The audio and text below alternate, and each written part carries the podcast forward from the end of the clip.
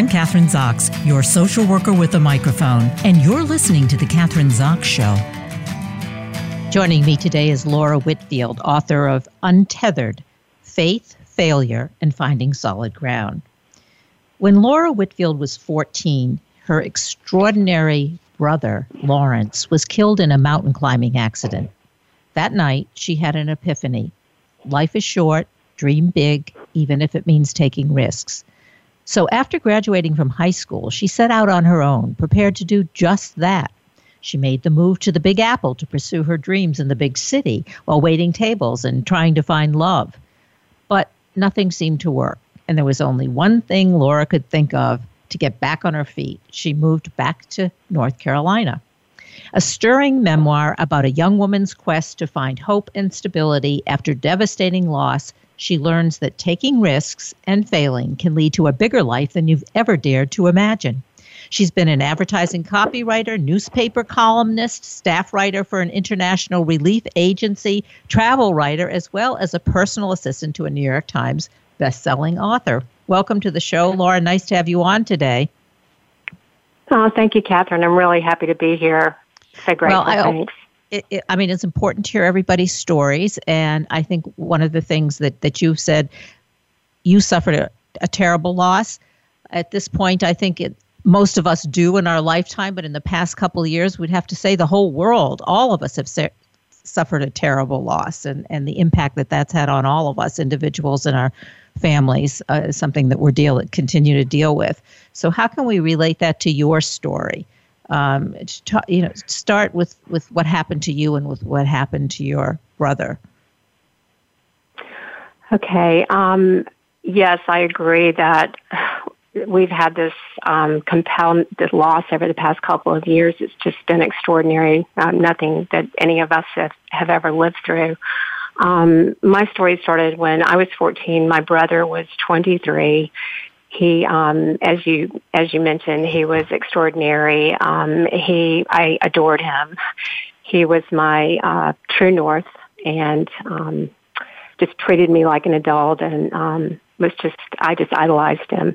But he went off to the University of Edinburgh after he graduated from UNC Chapel Hill, and he was studying William Blake.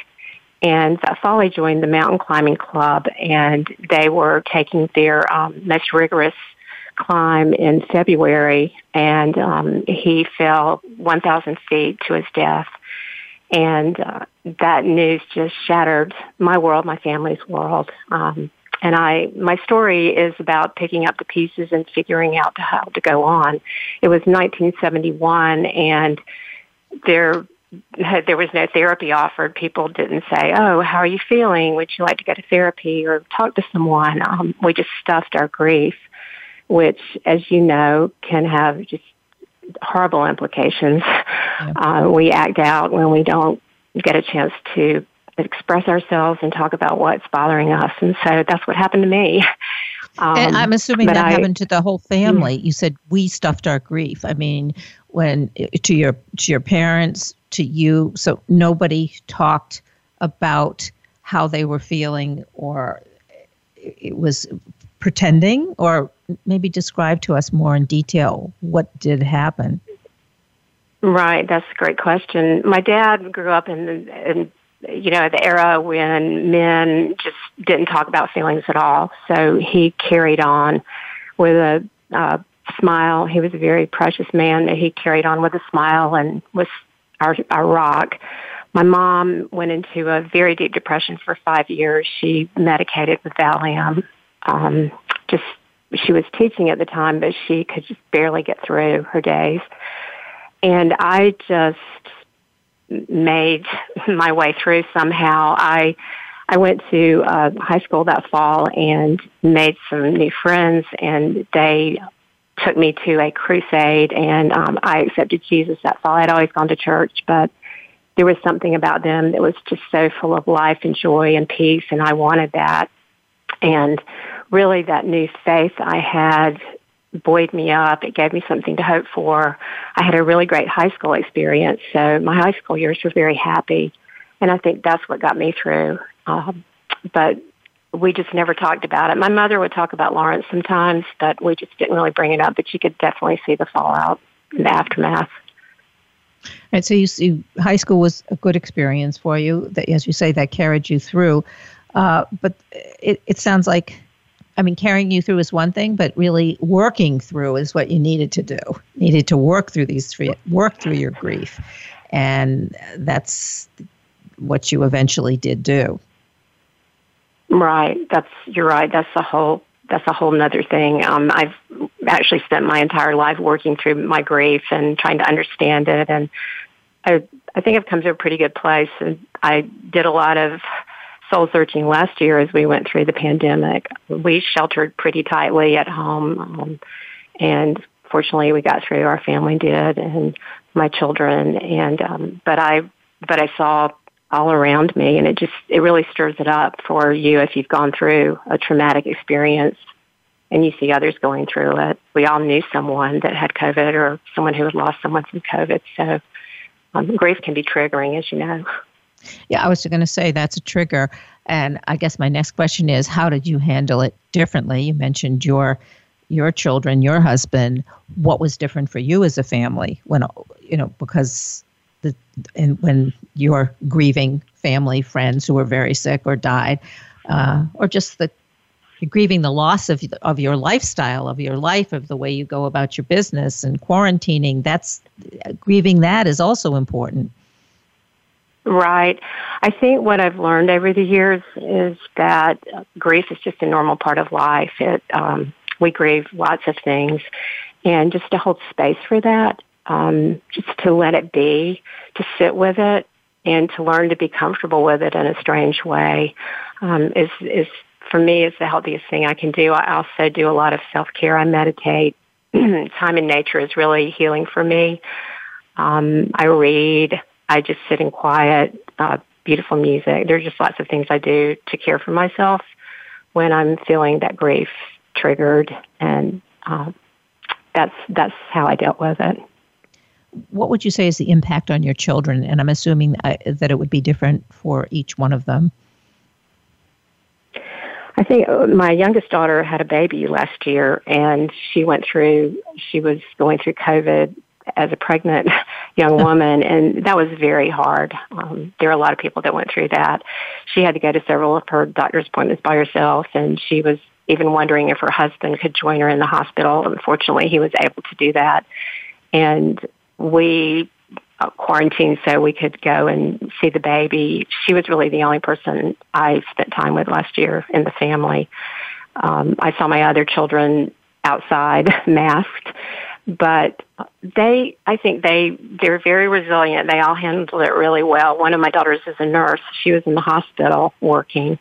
That was very hard for her, as you can imagine. She's not, she was not in a COVID unit, but she works with um, eating disorders and still was affected by the environment of people coming in and in emergency situations. So I think we fared pretty well and we've come out on the other side. So it's, it's great. I'm really grateful what would you say you know you just you're talking about resilience and that word keeps coming up obviously in relation to covid and we have to be resilient and resilient what does resilience mean? Does that mean what is it? Is it is it just reacting to something and, and not letting it get you down, or is it really going forward and, and making something positive out of something that is a loss, something that you are grieving over?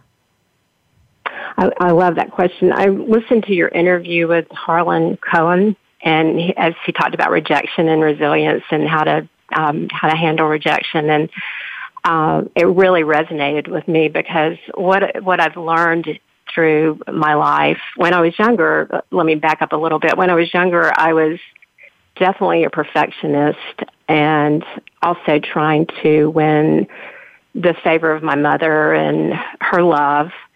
And so I set the bar very high. Just as when I went to New York, I didn't want to just model. I wanted to be on the cover of all the teen magazines. So I was I was bound to fail and and also just set myself up for disappointment. No matter how it went, it would not be good enough. so I guess what um, now I've learned, I, my perfectionism, I've pretty pretty much healed from that. I don't strive to be perfect anymore. I know better. But I think what I've learned, I always try to learn from things. So nothing is wasted in my life. If if things don't go as I planned or hoped, I just look at it and go, well, what can I learn? How can I move forward? And I do that, and that's, as you know, is what builds resilience. So I'm a pretty resilient person. I I don't take rejection personally anymore. I I think, well, not a good fit, or that wasn't the best thing to try, or well, let me try this, and then I I do that. just keep moving forward.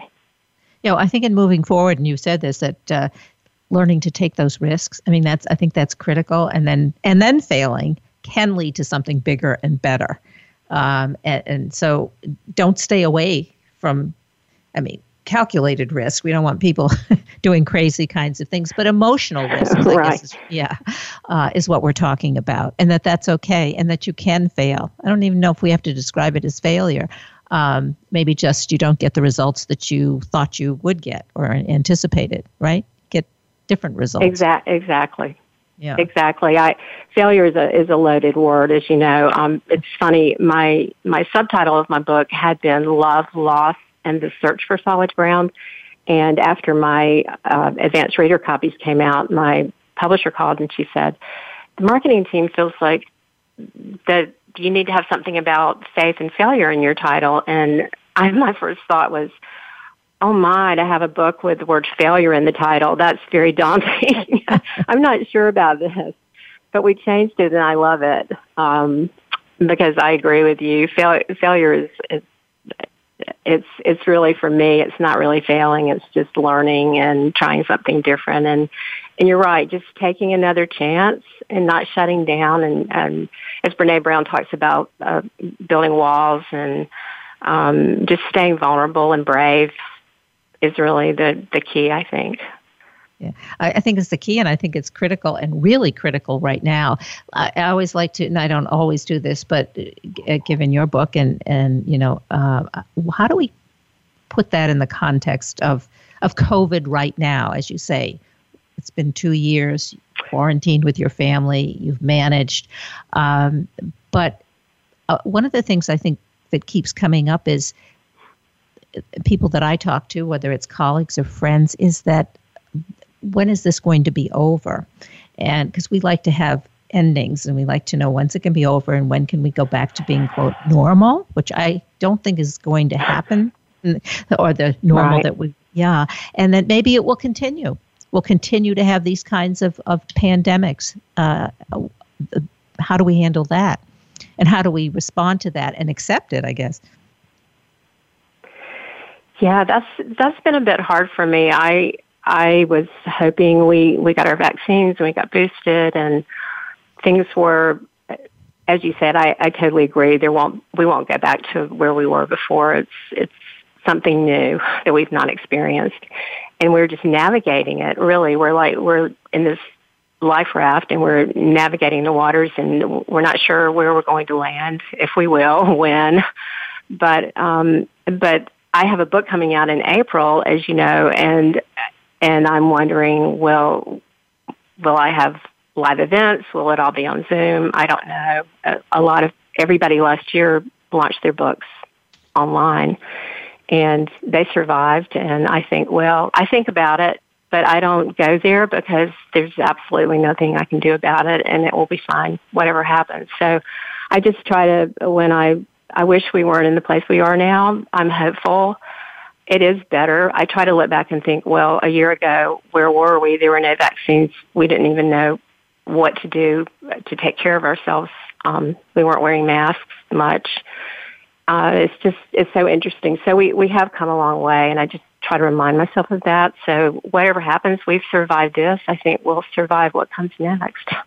Yeah, I think that's really well said. I, think about that too. A year ago or a year and a half ago, uh, we had we were at least the general public. I'm not so sure that scientists were as ignorant as we were or uninformed, but now we are informed. now we have vaccines. Now we do wear masks. Now I will go to places that I would not have gone to, obviously, before when I wasn't vaccinated and didn't, uh, and, and, you know, I was wearing masks, but, you know, I wasn't vaccinated. Um, so it has changed in, in, a, in a very positive way. And, and that's a good thing. And, and just to add to that, I know a lot of people who are vaccinated, they've gotten COVID, but not very, they're not very sick um, because they are vaccinated. Mm-hmm. Um, and that's a good thing. Uh, one of the other things that you just alluded to was ambivalence, being able to incorporate that ambivalence into your expectations. Like you say, you might have to launch your book on Zoom, not in person, but being able to accept right. that. Yeah. Because I think that's not so easy, whatever the situation is. You know, you, um, maybe not be a, a, book launching, but can you be creative about it and do it in a different way than say if you had to do it Zoom last year? Is there are different ways that of doing it um, if you're forced to do that? Absolutely, I I am a I'm sort of the kind of person that is really challenged by things like that. so I because I am a creative person, I'm always trying to find the creative way to do something or a fun way to do something or looking at it more as an adventure. Now everything is not going to be an adventure, but I I tend to have that I have that optimism about things or just sort of try to see where the silver lining is and how I can make this fun and make it the best I can make it given that it it sucks.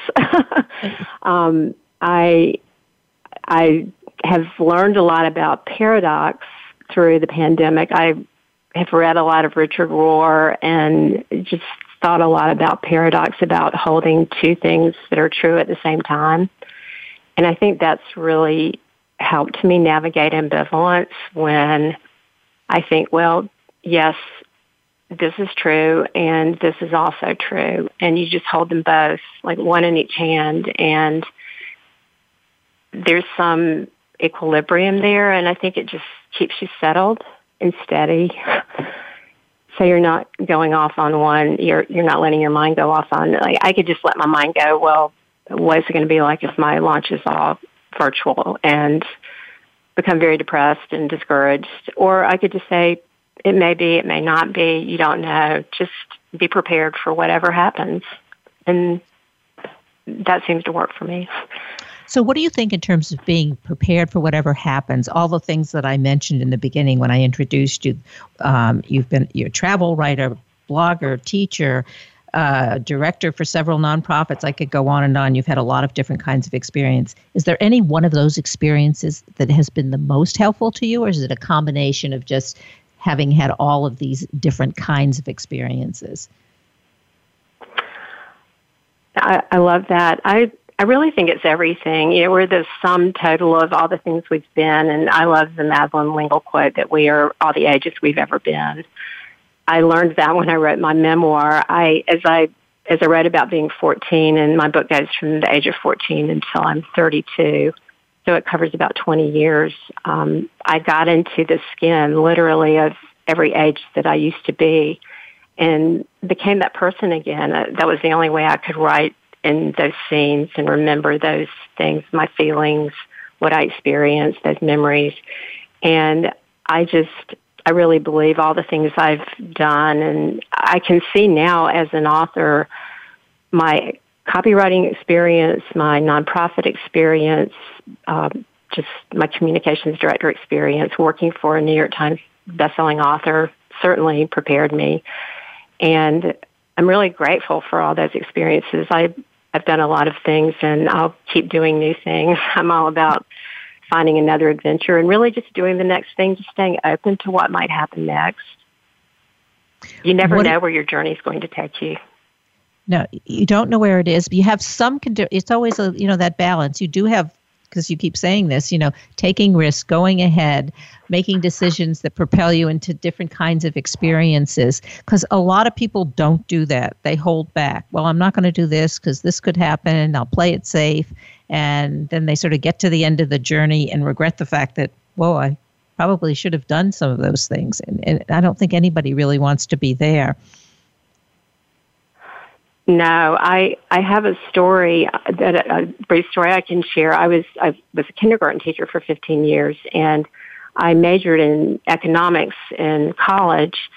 And I was coming through during the 1982 recession, which was terrible. And I was determined to be a stockbroker. And at the time I interviewed, um, MBAs were just coming out, so I was competing with MBAs, and I did not get a job. And I ended up going into advertising and which which is wonderful. And, but um, I guess ten years into my teaching career, I was struggling to make ends meet, and I was thinking about what things I'd done in my life, what I hadn't done, my my bucket list, I guess you'd say. And I thought, well, I, I never became a stockbroker, so I, I contacted someone I knew who was in finance, and he set me up with some interviews. And I got in one firm, I got into my fourth interview. I had interviewed with all the principals and I had taken my math test and by some miracle passed and I was pretty sure the next day they were going to offer me a job. And that night I had a dream that I had gotten a cancer diagnosis and that my, my daughters were in high school. They were about to graduate and that I had spent the last couple of years of my life working 70 to 90 hours a week making cold calls, and I thought that's not what I want to do. Um, if I don't want to waste their last few years at home, I want to be with them. I'd always been with them as much as possible. So I called him the next day. I thanked him graciously, and I said, "I really want you to just keep teaching and be with my daughters." And two years later, I was diagnosed with breast cancer. And I I look back, and I'm so grateful that I had that time with my children. I, I was fine. It was stage one. Um, I'm fine now. But there, there are times where we do take risks and we realize, no, I really don't want to do this after all. And then, then you realize that what you're doing is actually the best path.